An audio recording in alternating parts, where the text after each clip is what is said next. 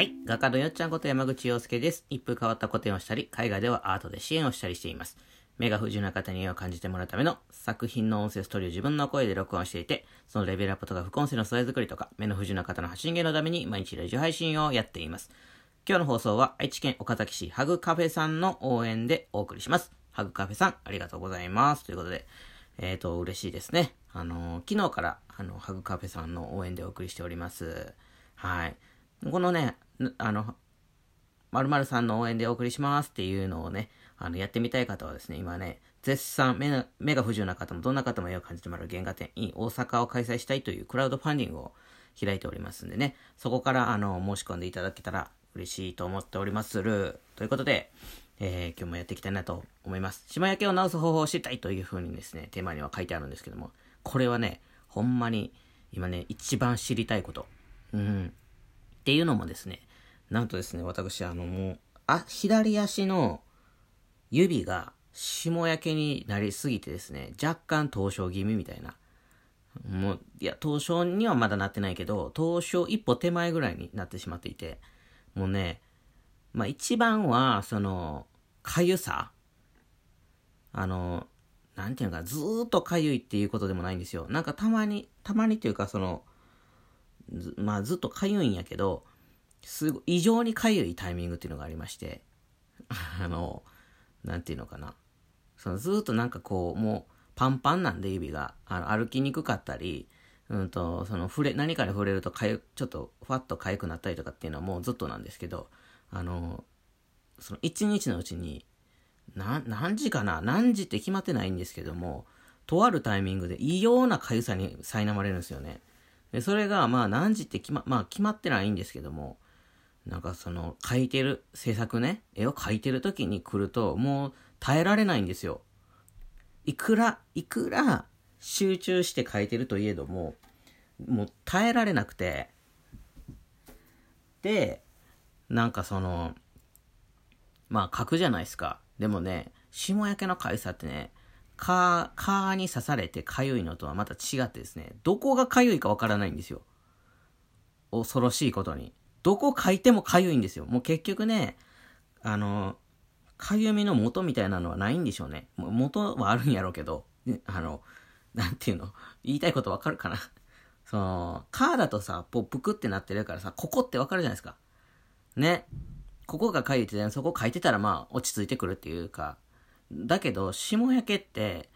もう腫れてるところももち、もちろんかゆいんですけども、それ以外もかゆいように感じるんですよ。もうなんか麻痺してて。うん。さらに言うとですね、その腫れてるところはもう、その、かゆみを通り越してですね、痛いんですよ。でもかゆいんですよ。もうね、これ地獄ですよ。ほんまに。ここの時間が来ると。それで、いやもうね、それでまあ僕のパートナーの純ちゃんがね、あの昔その、昔って言ったかななんか忘れちゃったけど、その霜焼けの直し方で、雪、雪、バケツに雪入れて、で、熱いお湯入れてっていう、こう二つ用意するんですよ、バケツを。雪のバケツとお湯のバケツっていう。で、それを、まあ、交互に、あの、例えば雪に足突っ込んで、しばらくこう麻痺、感覚がなくなってきたら今度お湯につけてっていう、その繰り返しをすると、あの、まあ、言ったら交感神経が良くな、整ってくると。そうすると血流が良くなるので、あの、まあ、霜焼けが治るということをや、や、やったらいいっていう話になって、まあ、やったんですよ、それ。ね、雪なんて腐るほどあるんでね、こっち。うん。もうバケツに雪まんま入れて、ちょっと楽しかったんですよ。まあ、結局、やったことない。僕、和歌山県出身なんて雪なんて触れたことない人間だったんで、もうそんな、ワクワクするような直し方で治るんやったらもう最高やんって言って、バケツに雪もりもり入れてきてですね、まあ、一方はもう、お湯を張ってですね、こうやって、こう、足をこう入れてですね、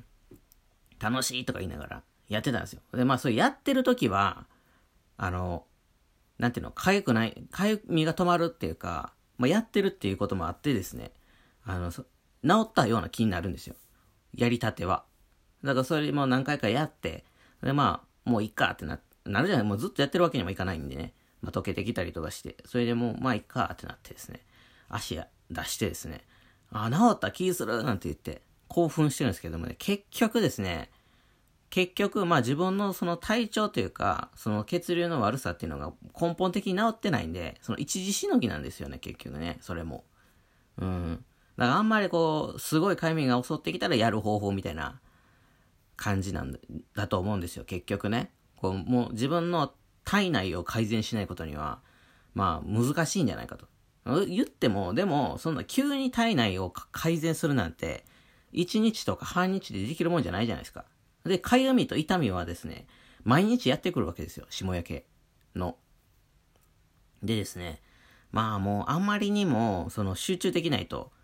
その体内改善するにしても、もう集中できない。うん、や、やろうにも、まあやる時間がなかったりとか、まあいろいろありますけど、理由はね。やればいいんですけど、もちろんね。でももう、その、まず、かゆみを止めないことには、もう何も手がつかないっていうことですね。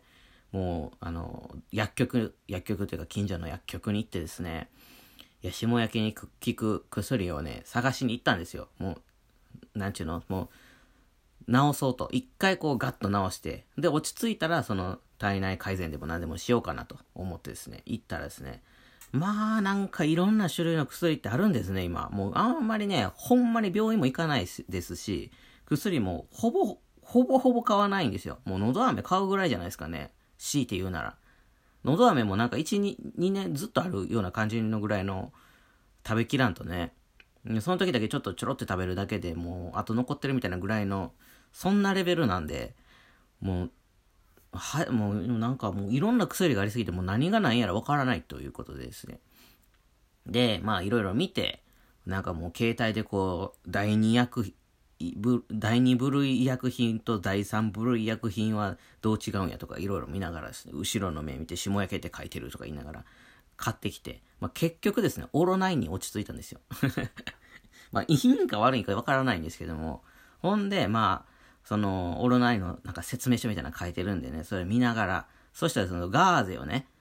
オロナインをその下焼けのところに塗って、綺麗にしてからですよ、足とかもね、綺麗にしてから塗って、で、ガーゼ巻いて、あの、やるといいですよみたいなこと書いてあってですね。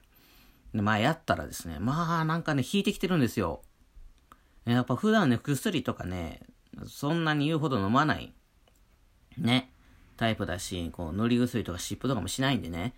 そう、なんか効いてるみたいで、もうすごい、今ね、あの、引いてきてます。このまんま、こう今日一日ですね、かゆみが、その、突如やってくるかゆみがなかったらですね、まあ、効果ありということでですね。まあ、でもね、実際はね、こんな、これね、ガーゼま、また足の指なんでね、ずっと歩くでしょあの、ガーゼ巻くとね、歩きにくいんですよね。まあ、そう、あと、オロナインついてると思うとですね、足の指もですね、もうその、絨毯とか床につきたくないから、もうなんか変な歩き方になってるわけですよ。ね。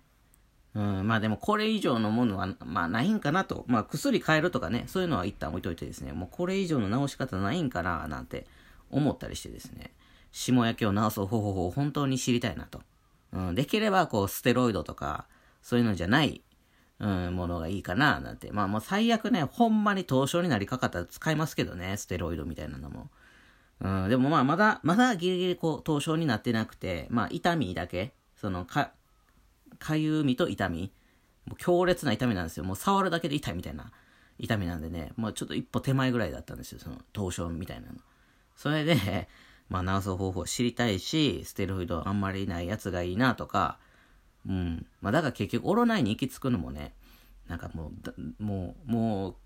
苦し紛れというか、もうしょうがないっていう感じで買いに行ったんでね。うん、まあ もう、しょうがないですよね。もう、だって集中できないですからね、このままでは。まあでも今んとこね、そのせ聞いてはいるけど、その歩きにくくて、ちょっと動きが不自由、不自由になっちゃってて、うん、なんかうまいことないかなと思っております。はい。で、僕の足の指ってね、もともとね、その、短いんですよ、すごく。あの、長くなくて。もう関節とかないぐらい短いんです。あるんやけど、実際はあるんだけど、その、それぐらい短いって意味ね。で、もう小指とかも大、一折れしかないぐらいの短さなんでね。あの、それがまたパンパンになるとですね、あ、もう、もう曲がらないんですよね。もう一部腫れ上がるとですね、関節の部分も全部腫れちゃうんでね、もう曲がらなくてですね、結構きついし、あの、なんか、かなり重症者みたいな感じになっちゃってますけども。うん。なんかね、皆さんのいい霜焼け直す方法あれば教えてくださいということで。えー、そんな感じで今日はね、霜焼けを直す方法を知りたいというお話でした。